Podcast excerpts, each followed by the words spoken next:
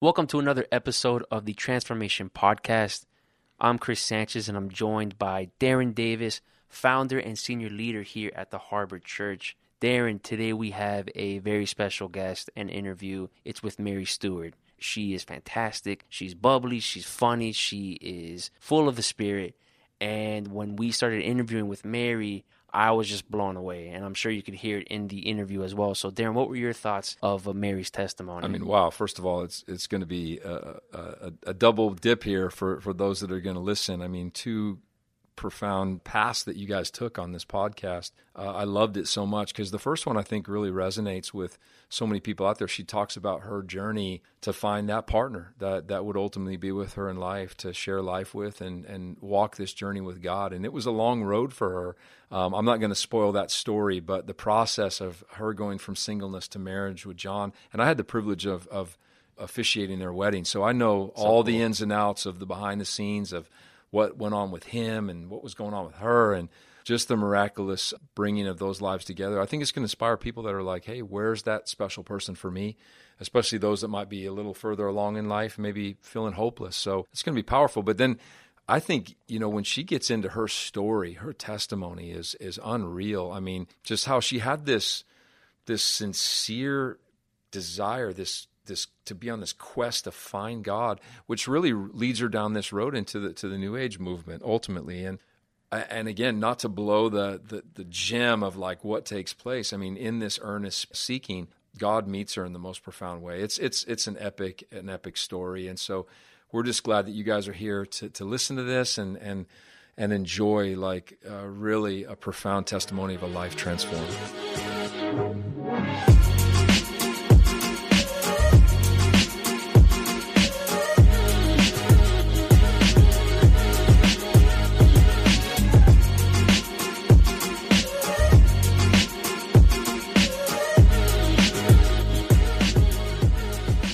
This is a blessing. I'm so excited that you're here, Mary, to share your story. When when I say transformation, mm. right? It means something different to everybody. So when you hear the transformation on your life or or on a life that God can do, what sort of comes to mind? When you talk about transformation, we can have seasons when we see a lot and we can have times when it feels like nothing's happening. I'm mindful of how quickly he can move and how he's been moving all the time you know, behind the scenes. So six months ago, I, I hadn't even met my future husband, who I'm now, you know, I've got a big rock on my hand. Incredible. Take us there. Take us there before we even go back to how God touched you. Let's let's let's go back a little bit. Just the blessing that uh, over the last six months and the journey that you've taken, mm-hmm. and now leading with a like you said, it is a gigantic rock on your hand. It's extra shiny in the sea. Um, yeah, I think it's it's remarkable, and and uh, just to to to see even in a year that I arrived in this country in August last year, knowing that God said go, and uh, and not knowing what to, and uh, and it's been such a faith walk, and then having gone back to South Africa for a couple of months, and realizing that I was entering into a very serious relationship, and that was potentially marriage that that I was coming back to, I, it was another leap of faith that and even so from august to august i have you know he does take us from glory to glory and and stretches us in the the, the trust levels of of that faith. And i'm just aware of how amazing it is because there's nothing that i could have done to meet this man. It was so jesus you know and even what's his name? His name is john. Okay. Of course. His name is john. Mary and john. Yeah of course. It's too good. And uh yeah, just just the the number of of um, things that I would have hoped for in a man and prayed for, and probably didn't even think I could have the the the right to ask for. It's just it's heaped in in in him, and and every day I discover more of the gift in him that Jesus mm. has been preparing and. And when I hear his story, and and it's hard sometimes in the wait to understand that you know, he's not withholding, he's actually holding all things together. So to have someone at this stage in my life who's been through so much but has also been prepared for, for me. Yeah. So there's there's such a miracle in it and I always knew it was going to be a beautiful God story, but I'm in the middle of understanding the magnitude of what he's done. How did you guys come to connect? How did that It was- connection grow? And just on a practical level, it it takes a great friend to say a brave thing. And my friend Chrissy said to another lady, "Don't you have someone fabulous to introduce Mary to?" And I kind of hear that in the background sometimes, but I don't pay too much attention to it. And so it really was someone saying something brave and and and almost verbalizing my prayer requests into the natural yeah, and um, and then someone responding with, "Hmm, I think I do have someone that would be interested, and and someone that I just need to check with first." And then we we got we made an arrangement to meet at the most unromantic place, Dunkin' Donuts. it's not. you're a, telling me it's you don't a great people? kickoff. Dunkin'. Hey, And it was, yeah. And then he burns his mouth on the coffee, and I thought he was crying, but he was just in pain. And um, and you know that old cliche. you know that's how it goes. And and so it was a, it was a slow burn. I wasn't convinced um, at first, but but he was steady, and, and I felt I was being interviewed, and I was. I was being interviewed for the role of wife, and um, and then You felt that. You felt. I felt I was being interviewed. Yeah. And um, I didn't see any of the. Here's what's interesting, and I didn't. I wouldn't have imagined this. I felt like I saw all the hard stuff first, and then when and God showed. Well, he, John showed me, and God was like, "If you say yes to this, I need you to say yes to this stuff first. When I said yes to all the hard stuff of what I realized I was going to have to walk through and and and join with, all the beauty, all the the softness, all the loveliness was revealed. what was the hard stuff? Well, the hard stuff is some of um, his his pers- his character stuff that, that I know we're gonna. Oh, John's hard John's stuff. I thought you were stuff. I thought you were getting introverted. you Oh, know, no, no, no. Looking introspectively. Okay. No, Yeah. no, you're great. Yeah, John is the one that you Oh, have to get John, over. and prob- and and it's going to be me too, because that my stuff that rubs up against that, it's like I saw that all first. It's so it's, it was a complete flip on it's counterculture. So here's a lovely man, but these are the, some of the realities that you're going to have to sign up for. Are you signing up for that? And when I said yes, it was like, oh, all these other magnificent parts of of where we're compatible. And I would never have imagined that we could goof around in a supermarket and dance down the aisle. Like I didn't see that in him, and I didn't know that about him. Yeah. So I love what what what I can see God doing in that. Before we before we jump in Mm-hmm. to Didn't expect to be talking about this. no no it's great I, I love that Mm. we get led wherever we're going. Bef- before we jump into the past though, Mm. Talk about because I know my wife went through this before we connected, and I know Mm. it's on the heart of a lot of Christian believers, Mm. women especially. The I don't even want to say pressure, but maybe like the earnest to find the one God has for them and Come that on. thought process. Can you take us through your journey li- briefly and now Yes. Mm. being on the other side of like this is the one God had for me.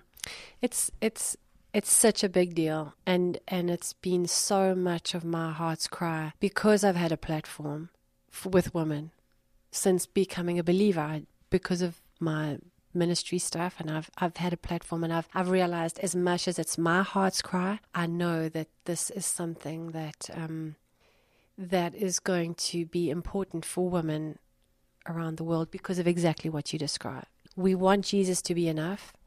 And he, and in many cases, we get to that place where he really is, but we don't know what to do with this longing for the other and wanting it to be the right one, you know, wanting it to be God's chosen one for us. And and I think it was a hard walk for me because I came to Christ at 35, which is only 10 years ago, and yeah, and um, had ended a significant relationship that I was convinced was the one. And then he pretty much held me you know, uh, there was a few uh, that came into my space, but nothing that came close to marriage. Or, you know, it was, and it was hard to hold on to his promises because I would have, I knew that that was, and I remember aching and saying, I don't mind being single, Lord. If that is your will for me, I will proclaim your goodness and your love and, and everything that you've placed in my heart, but then take this longing away. Then take the longing away. A conversation, you know. Yeah. I think a lot of people, and I used to deal with this, and you can tell me if you did it as well. I felt guilty sometimes asking. Yeah, of course. because you feel like you, you yeah you feel like you shouldn't you shouldn't want that or need it there was a thought process for me of if it's the Lord's will, Mm-hmm. right? So who am I to ask on the Lord's will? Mm-hmm. And it's been a changing of like him really going through a lot of stuff with me about listen, it's my will yeah, it's my will for you to ask this. Ask so I can give you these blessings that I want to give you. so good I think I, I have people popping in my head right now, but you know that, that that's they feel guilty asking onto the Lord when it's like such a lie mm-hmm. for them to see like you're not worthy enough to ask God for these desires, and it's like God's the one who placed them there for you. And I think what happens, and I don't know if this is something you can relate to, but when something is that that much of you know, it burns that deeply, and and the longing is so great, the risk of asking for it and not getting it is is greater than asking because you think, then where does that leave me with God? Where does that leave me with God? So we stop asking because it's too painful to imagine He would deny us our greatest longing. So we'll ask for a parking space and uh, and a lovely red dress, maybe. Yes, But because that's not a big biggie, if that doesn't come through, we can deal with that. We know God is still good. So it's, that a- vulnerability, right, Mhm. as well. I mean, I don't know why we're ending up this way, but This I is it. Interesting. Yeah, I read in the story of Shadrach, Meshach, and Abednego, right, where Nebuchadnezzar's playing the music. They're supposed to bow Mhm. to the idol, Mm. and they're confronted by him, and they're saying, "If you guys don't bow, I'm going to kill you." And what they said, their their uh, testament to their faith, they said, and I'm going to look it up, but they said along the lines of, you know, our God will deliver us. Mhm. We have faith in that. But even if He doesn't, Mm. we will not bow to you because of the way that we believe in our Lord. Brilliant. Like like their faith is not result yes. oriented, right? Yes. And I feel like a lot of us feel like if I don't get this when I ask for God, then I'm wrong with him? God. Yes. Yeah, something's wrong with me, or he's not listening to me, or some a bunch of lies, a, a bunch of stuff that's hard to wrap your mind. Unpack. Yeah, exactly. I'm so with you on that, and I think if, I, if I'm honest, there's there's there is a large part of that that gets in the way of that earnest of asking. I think what started to happen when I look back on the process for me too is that, you know, the considering my age as well, it becomes very easy to to for people to not talk about it, like it, assume it won't and isn't going to happen. So I had to be quite um, intentional about, well, when I get married, I had to bring that into language. I had to, as a way of declaring it to be true. You know, when I meet my husband. When you meet your husband, look at you now, you're glowing. So you have to say stuff like that, I think, against what's coming at you. You have had such an interesting journey Mm-hmm.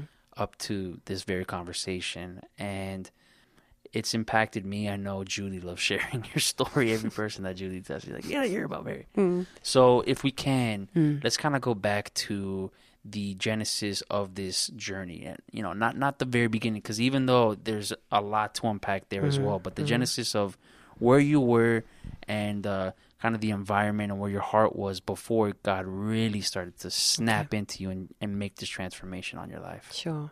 It is. It is always such a, a gift and a blessing to share the story because it is. A, it's miraculous, and I feel blessed to be able to share it because it is. It's only God who could pull this off.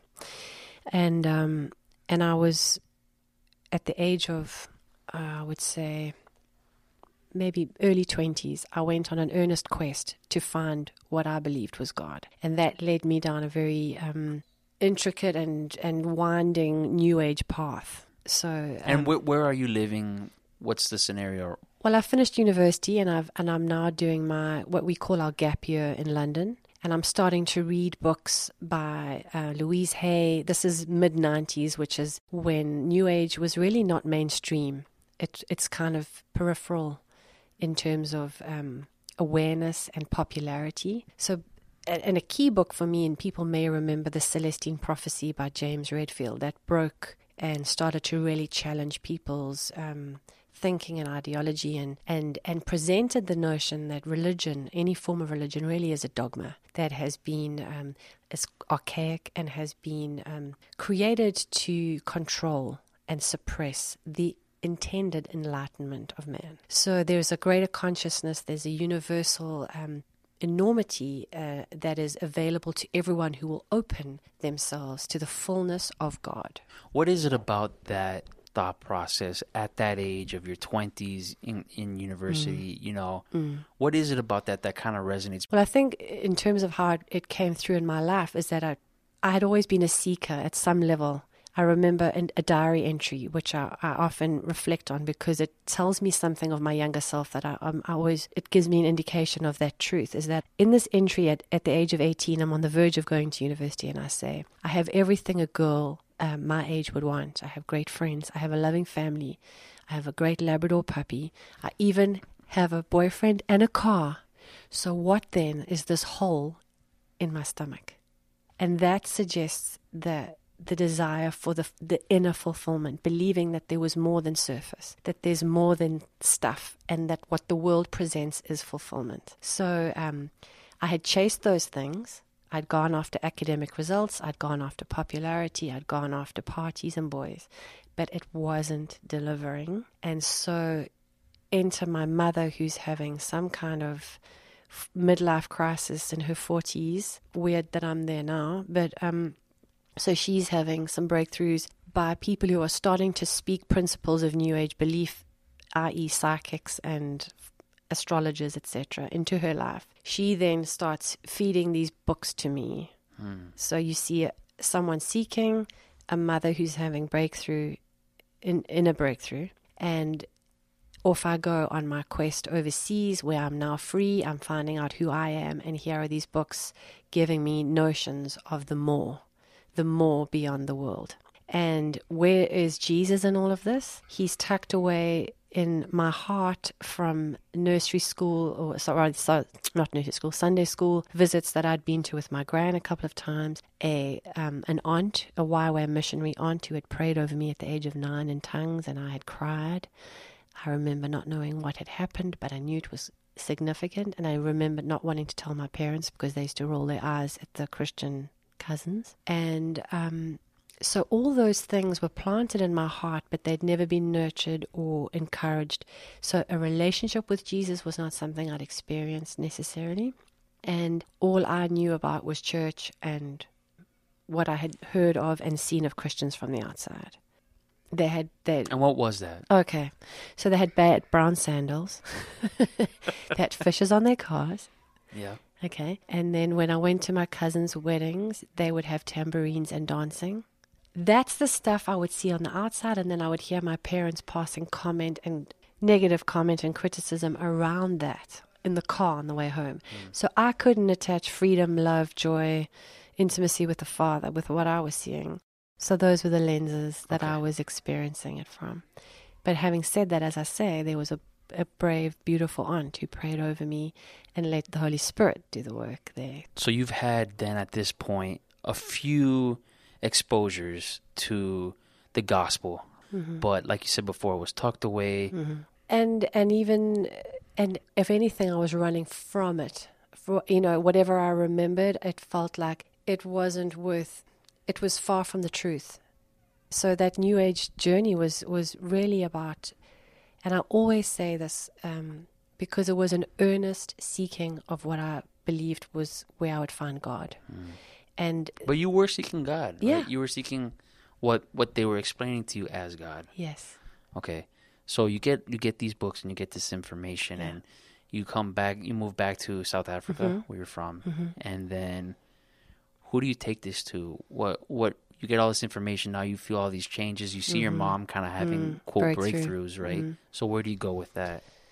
Well, here's what's interesting too, and I've never shared this, and it's just gone off in my brain, is that something about that listening to the, the, the, the teachings around um, enlightenment and going after uh, the God within was encouraging me towards a rebellion.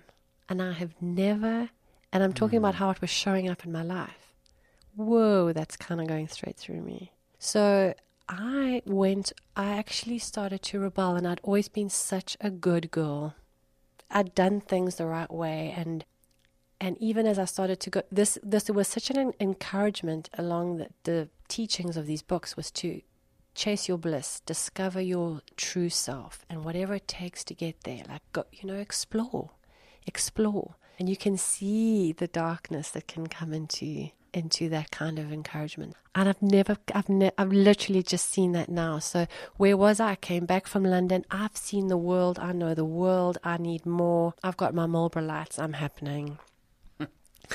you know, I'm independent. Uh, you know, and so off I go on a tangent, where do I go with this stuff? I'm starting to explore who I am and what does that mean. So even sexuality, not that I was exploring, you know, I, I was it was heterosexual. I was exploring different men, different relationships, and feeling like because this was encouraged, you know, the goddess within. And then when I moved from uh, from where I grew up in Durban to Cape Town, for ten years I journeyed quite closely. I got more serious about my spiritual quest. I'd say some of the rebellion kind of died down, and I, let's get earnest now with uh, finding the, that bliss which is within, and it's it's it's the God within. How do we how do we open that? And again, what's key is that the the encouragement in discovering self and discovering God is to go down um, whatever avenue is going to unlock that. So, in many cases, the teaching is to use a plethora of mediums. What would those be? Chakra healing, crystals, um, tarot. I learned how to read tarot, meditation, excessive um, yoga, and and um, shamanism, even shape shifting. So you had to do a lot of stuff. You well, were you constantly, yeah. And you, the uh, the the smorgasbord is there. Go ahead and try a little something, and, and, and let it let it do what it can do for you. But inevitably, you're never fulfilled. Whatever those avenues you try, you don't reach you don't reach the finish line. It's insatiable. I explored many of those things, but key to this 10 years in Cape Town was that I traveled and journeyed with a woman who was my sort of spiritual mentor and teacher, if you like and she herself was way more experienced in, in many of these things, and in fact had uh, gone through the rites of Sangoma, which is uh, the another name for witch doctor. You know, the the ancient healers that are cultural, the African cultures in, in Africa. But she became more than that because she did. She she also, you know, she would even pray at the beginning of our sessions, Mother, Father, God, and would speak to spirit and she had undergone many modalities herself. The the Sangoma rites. She was a, um, a, a chakra healer. She she read tarot. She had many of these, and she was my teacher. And because she said she identified a gift in me, she wanted to check in with me regularly, and we had scheduled sessions probably every fortnight. And uh, I journeyed very closely with her. And I had some amazing breakthroughs. Again, I use that word because you do see things. You do see things about your life. You do see, see things about your behavior. You do see, even in the spirit, I remember some of the predictions that you made being accurate. So there's enough there to keep you hooked and to want more and more and more. So in that 10 years with her, there was significant journeying into into these new age paths and, and, and roads. And then towards the end, things really started to fall apart in my life where I'd had such a great and successful career, a wonderful relationship again. I was holding meditation classes, I was uh, leading people in their own inner journeys. So I was leading people along these paths. Yeah.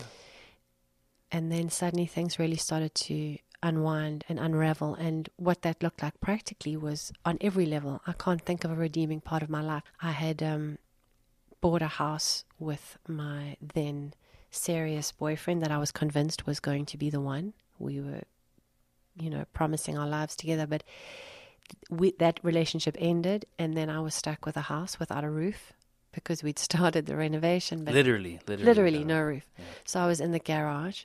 Work dried up. I remember my car not starting. Health took a radical dive. I had an autoimmune disease which I was was struggling with, and there was just no light. I can't think of a of any area. I mean, I remember being in the supermarket wondering, what am I going to eat tonight? Cauliflower or chickpeas? You know, I had 20 Rand, which is about 50 cents. Yeah, there was just no glimmer of hope. And I remember all the things that had brought relief before, like burning incense and doing my yoga stretches and uh, chanting more om. Whatever I did, it just got darker and darker and darker. Through the through the cards, trying to get some glimmer of, of, of hope. None of it made any sense. And it was just getting darker and darker. And I must have been sending out a cry, just please help me, please help me, please help me. I've never felt depressed. I just don't, I feel I've been blessed in that way, not something that I've struggled with. But there was such a darkness at this time and when everything and it really practically was unraveling and, and, and I could find no hope within at all. Um, Did you feel fear? Were you afraid? I was afraid. And I was more than afraid, I was resigned. And what when I see movies of people in this place, I always remember that.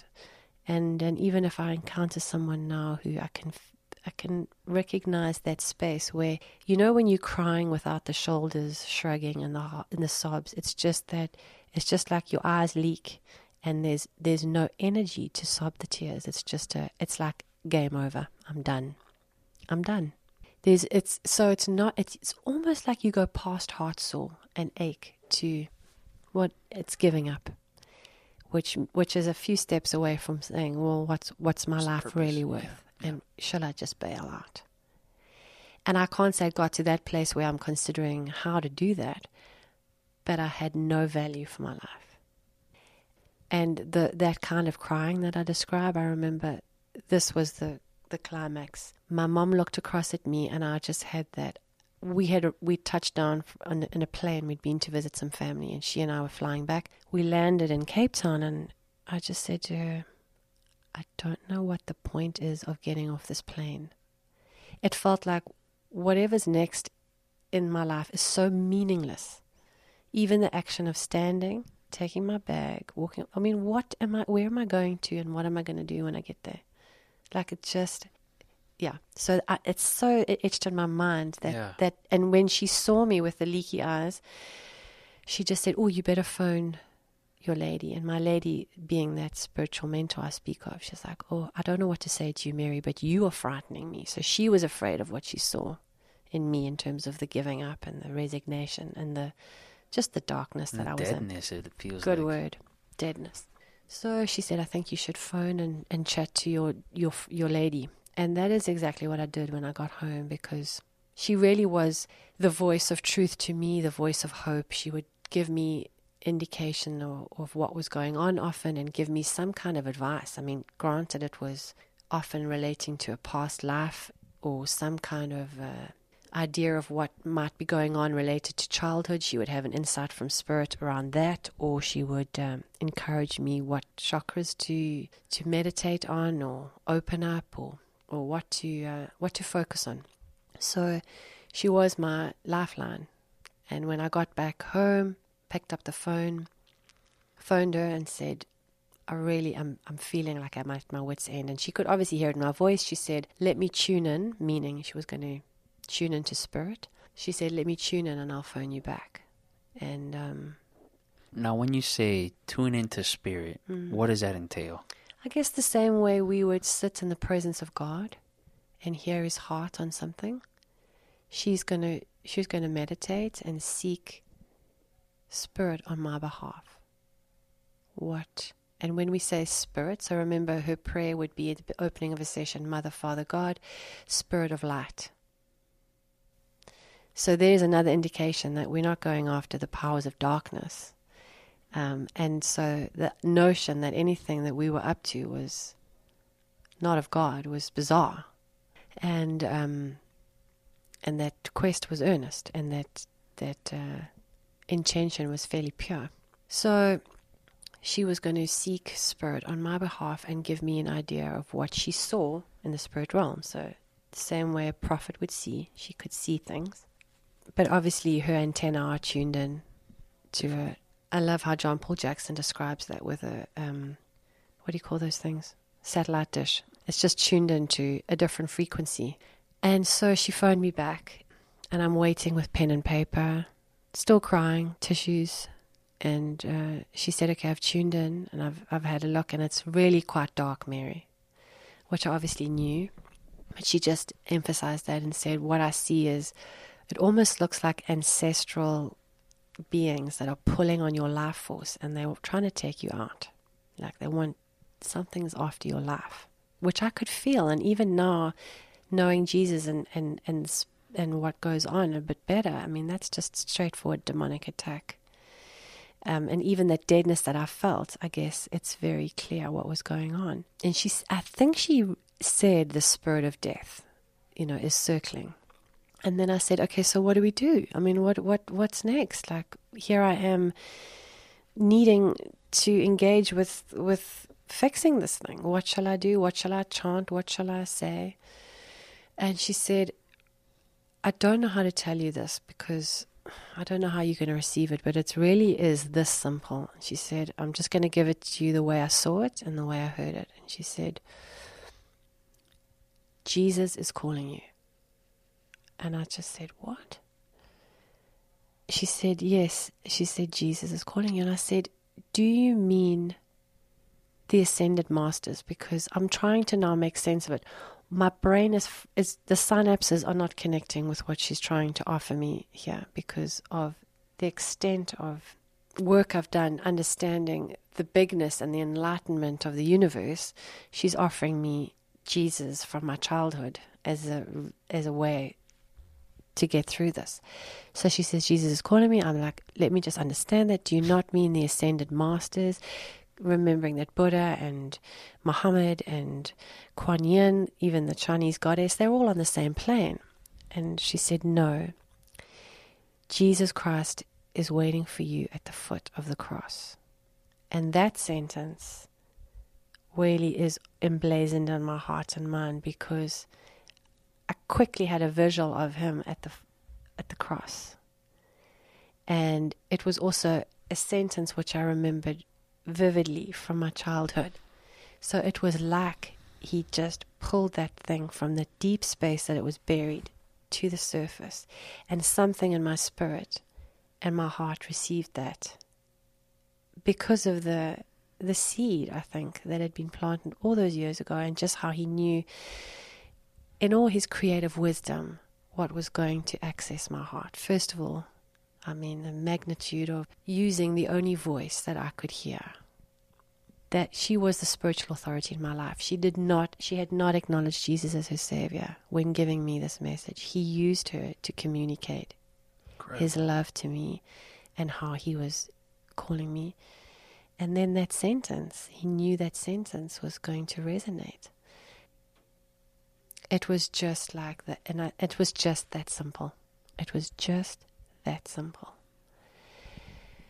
And so while my spirit is catching this, and something of that space in my stomach that I spoke of at 18 was holding on to that sentence. And almost now, as I share it, I can see the stomach, just that whole closing up around that sentence, which now had come in to fill that place.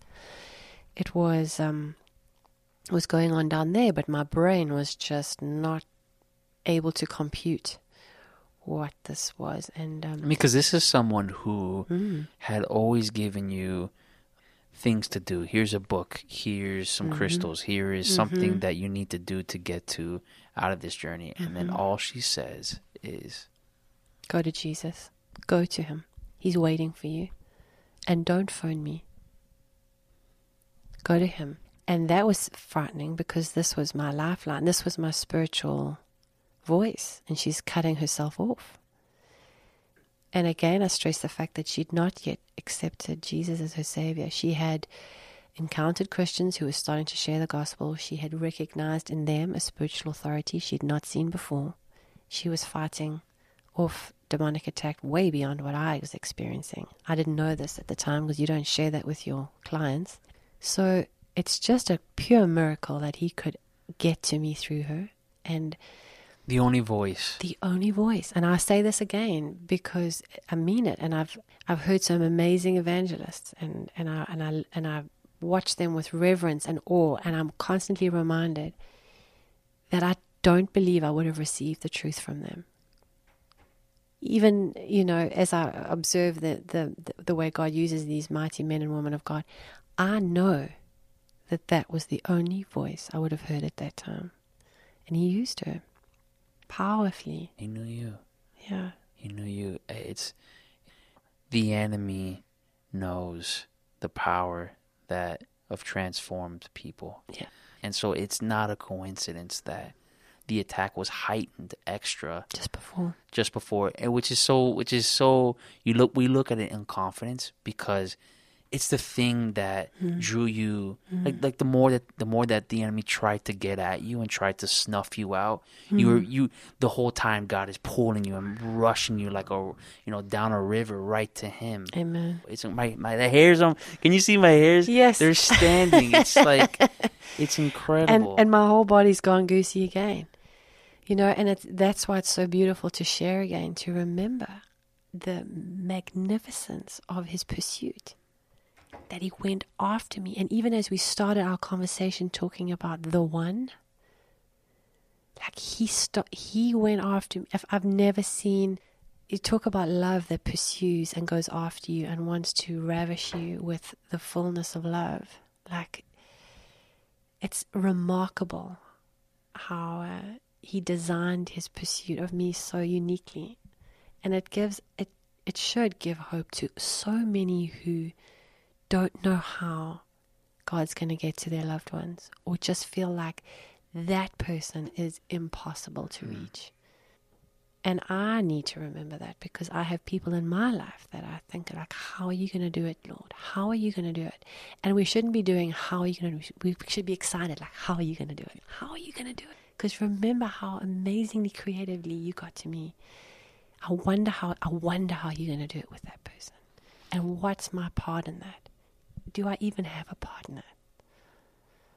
So you you have this incredible experience. Briefly, just take us. What are the next days, months, years? Mm. What are they like? Because for years you have been under one thought process and one belief system, and now all of a sudden you've been thrust into true truth, right?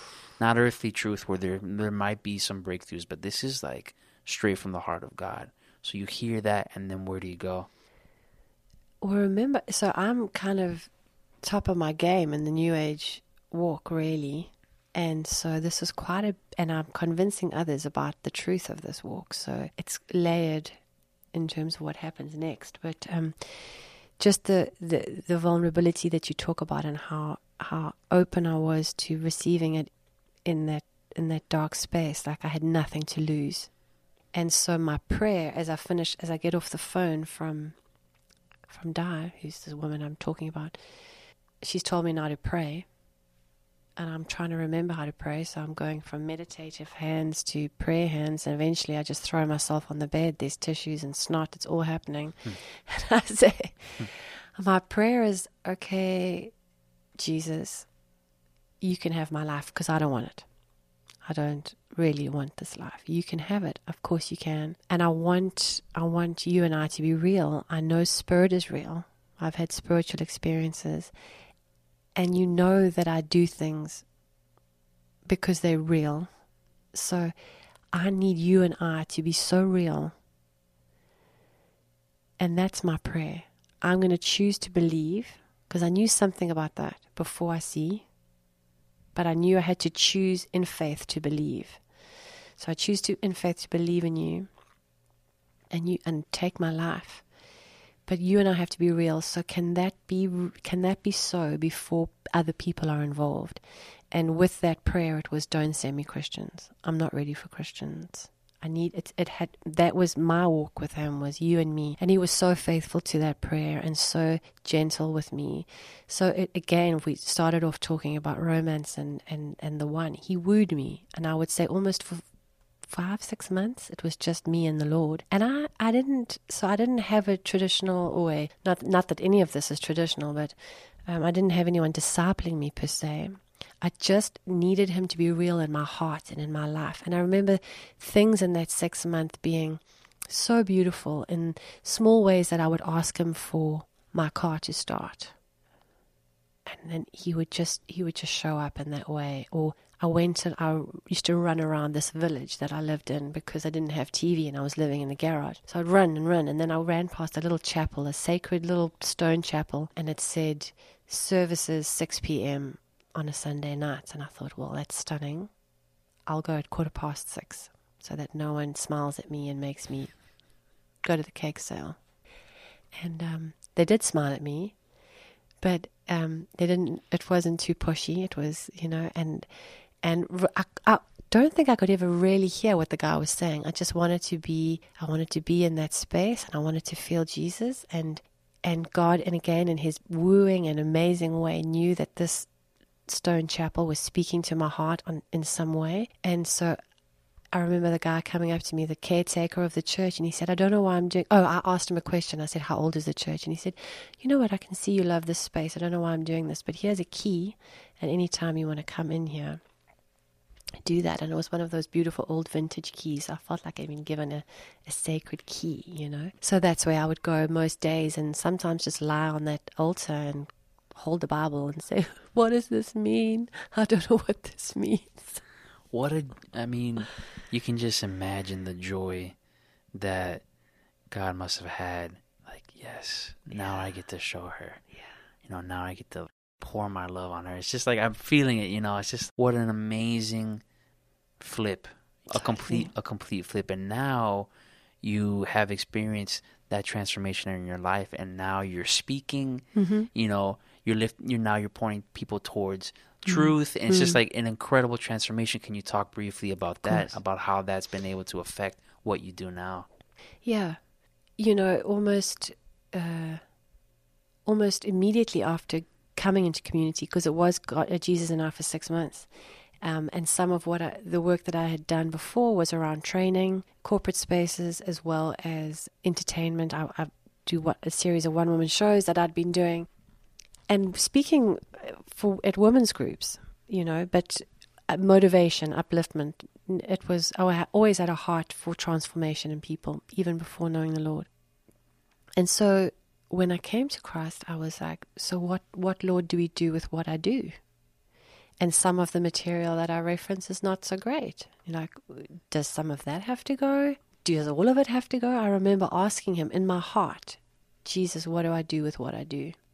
Almost immediately after coming into community, I, I went to a um, a school reunion where I was asked to perform my show Womanhood, which was um, for a bunch of women, and some Christian girls who I had not been friends with at school for obvious reasons, were now there, and um, a, a woman and her husband, um, a woman had come in from Dubai where she and her husband lead a church. Halfway through doing my my speech on womanhood, she put her head down on the table and I thought, well, she's either not feeling well or she's not enjoying this.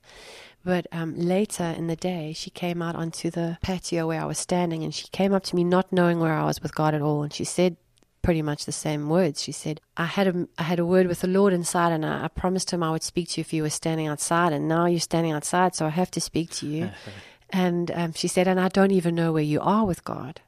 And at that stage, I'd not confessed to too many people. I mean, I'd started to go to church, but I hadn't told my old school friends. So, with wide eyed, I just looked at her and I said, I've, I recently gave my life to Jesus. And then she said, Well, he's telling you that you need to, he's going to use what you do.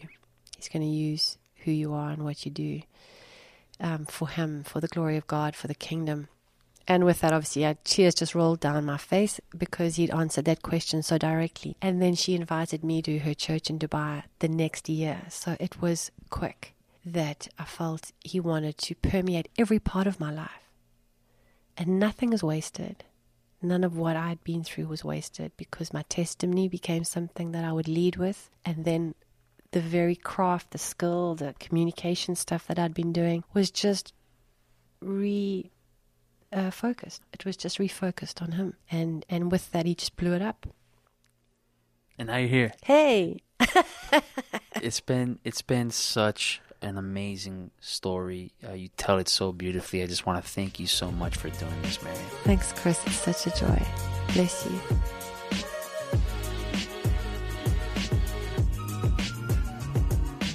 Thanks for tuning in to the Harbor Transformation Podcast. I hope that you were enriched, inspired, and blessed by what you heard. Please subscribe on the podcast app and be sure to follow us on Instagram, YouTube, Facebook, and Twitter. You can also download our Harbor Church mobile app. Thanks for listening, and we'll see you next time.